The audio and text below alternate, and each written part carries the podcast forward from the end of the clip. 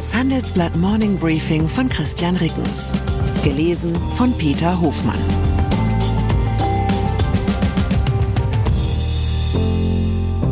Guten Morgen allerseits. Heute ist Montag, der 25. September. Und das sind unsere Themen. Nun aber, Scholz schürt Erwartungen an Wohngipfel. War nichts. AfD-Kandidat unterliegt bei Bürgermeisterwahl. Schluss jetzt. Macron zieht Frankreichs Truppen aus Niger ab. Nach einer kurzen Unterbrechung geht es gleich weiter. Bleiben Sie dran. Zinsen, Immobilien, Geopolitik, das Jahr der Entscheidungen. Das ist das Motto des diesjährigen Bankengipfels.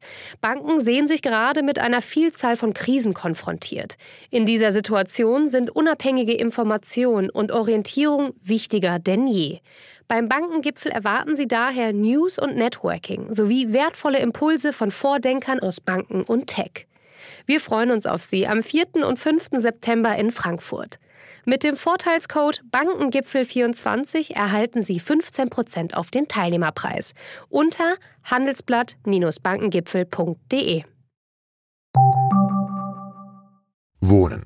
Wohnungsbaupolitik, das galt einmal als Paradedisziplin des Bundeskanzlers. Im Wahlkampf um das Amt als Hamburger Bürgermeister hat Olaf Scholz 2011 den jährlichen Neubau von 6000 Wohnungen in der Hansestadt versprochen. Aus Sicht der meisten politischen Konkurrenten war das eine utopisch hohe Zahl. Doch Scholz hat sein Wahlversprechen sogar früher als angekündigt eingelöst. Das Erfolgsrezept damals war maximaler Pragmatismus. Scholz hat Wohnungswirtschaft und Verwaltung an einen Tisch gebracht. Er hat mit mehr Bauland und mit unbürokratischen Genehmigungen gelockt. Und er hat die Unternehmen im Gegenzug zu verbindlichen Fertigstellungszahlen und fixen Quoten für Wohnungen mit Mietpreisbindung verpflichtet. Die Dachlatte hängt entsprechend hoch, wenn sich Scholz heute mit den einschlägigen Verbänden zum Wohngipfel trifft. Es geht um Auswege aus dem da niederliegenden Wohnungsbau und den in Folge immer weiter steigenden Mieten. Der Kanzler hat die Erwartungen noch einmal geschürt. Am Wochenende hat er gesagt, man werde am Montag, Zitat, ganz konkrete Dinge besprechen, wie wir das hinbekommen, dass mehr Wohnungen gebaut werden. Zitat Ende. Erforderlich sei unter anderem mehr Bauland, das in den Kommunen ausgewiesen werden müsse. Auch Vorschriften sollten entschlackt werden. Der Spiegel berichtet von einem 14-Punkte-Programm, das die Regierung zum Gipfel vorlegen will.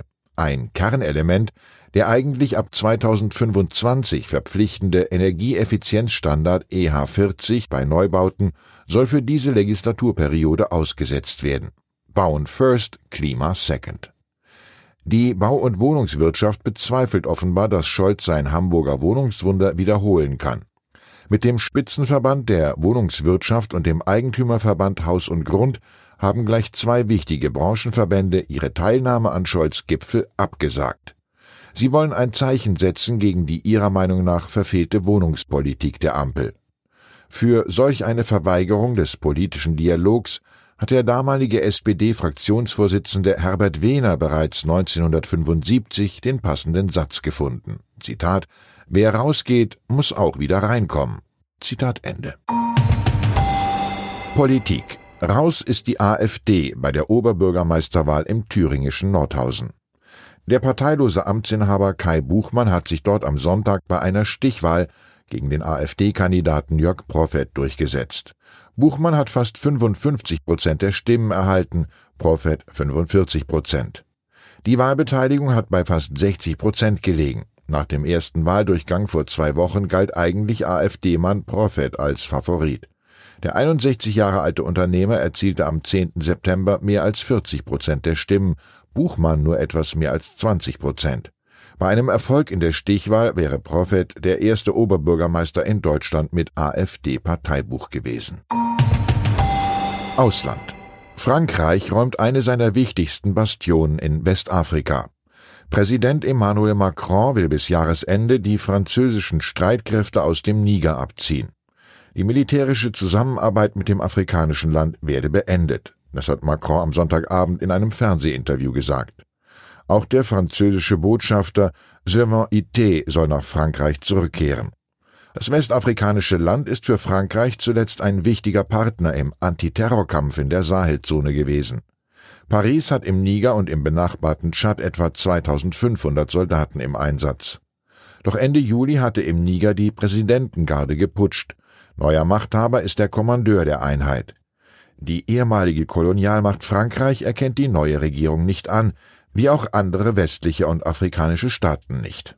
Frankreich musste seine Truppen nach Militärputschen bereits aus den Nachbarländern Mali und Burkina Faso abziehen. Wirtschaft Spätestens seit der Corona-Pandemie gestörten Lieferketten und immer neuen Handelsbarrieren gehört Nearshoring zu den Megatrends der Weltwirtschaft. Dahinter steckt der Versuch von Unternehmen, arbeitsintensive Teile der Wertschöpfung nicht wie beim Offshoring in weit entfernten und dafür besonders billigen Weltregionen anzusiedeln, sondern möglichst in geografischer Nähe zum eigenen Wirtschaftsraum, selbst wenn die Arbeitsstunde dann etwas mehr kostet. In Europa profitiert Bulgarien ganz besonders vom Nearshoring-Trend. Das beschreibt Handelsblatt-Reporter Christoph Schlautmann in einem Report. Das Land punktet mit den niedrigsten Arbeitskosten in der Europäischen Union von nur etwas mehr als 8 Euro pro Stunde. Zum Vergleich in Deutschland kostet die Arbeitsstunde im Schnitt fast 40 Euro. In der Folge erlebt Bulgarien einen Investitionsboom. Die Wirtschaftsleistung pro Kopf hat sich dort innerhalb von acht Jahren mehr als verdoppelt. Zusätzliche Wachstumsimpulse könnte in den kommenden Jahren Bulgariens Beitritt zum Euro und zum Schengen-Raum liefern. Schattenseiten sind laut Schlautmann die weiterhin verbreitete Korruption im Land und die hohe Inflation von 13 Prozent. Arbeit. Interessante identitätspolitische Einblicke hat es gestern in Dessau-Rosslau beim Bundeshüten gegeben. Das ist die deutsche Meisterschaft der Schäfer und der Schäferin. Der Singular ist Absicht, denn im Starterfeld befand sich neben zehn Männern Marie-Kathleen Tigges als einzige Frau. Im maskulin dominierten Schäferberuf stößt die 30-jährige Sauerländerin laut eigener Aussage immer wieder auf Vorbehalte. Allerdings nicht bei Kollegen, sondern bei Schafen. Es könne passieren, Zitat, dass die Schafe noch nie einer Frau folgen mussten. Schafe kennen die Stimme ihres Herrn. Zitat Ende. Und die Schäfer, da gebe es keine Probleme, das hat Tigges der Nachrichtenagentur dpa gesagt. Schäfer seien sowieso ruhigere Menschen, da komme nur mal so ein wörtlich Kontaktbrummen. Ich wünsche Ihnen einen Wochenauftakt, an dem Sie den einen oder anderen freundlichen Brummton empfangen. Herzliche Grüße, Ihr Christian Rickens. Zur aktuellen Lage in der Ukraine. Letzte Chance, das Momentum zurückzugewinnen. Ohne die Unterstützung der USA müsste die Ukraine den Krieg bald verloren geben. Die Lieferung von Präzisionsraketen ist vielleicht die letzte Chance, eine Zeitenwende zugunsten Russlands zu verhindern. USA offenbar doch bereit zu Attackams-Lieferungen. Laut US-Medien wollen die USA Marschflugkörper mit höherer Reichweite an die Ukraine liefern. Die Waffensysteme sind aber umstritten. Weitere Nachrichten finden Sie fortlaufend auf handelsblatt.com/Ukraine. Wie navigieren Deutschlands Top-Vorständinnen durch die aktuell schwierigen Zeiten? Hören Sie es selbst bei der Female All-Star Boardroom Session am 14. Mai. Mit dabei Maria Ferraro von Siemens Energy, Viktoria Osatnek von E.ON, Sopna Suri von RWE Generation und Antje von Dewitz von Vaude. Wir sprechen mit Ihnen über die Stärkung der Wirtschaft, das politische Klima und die geopolitischen Krisen. Seien Sie dabei, femaleallstarboard.de. you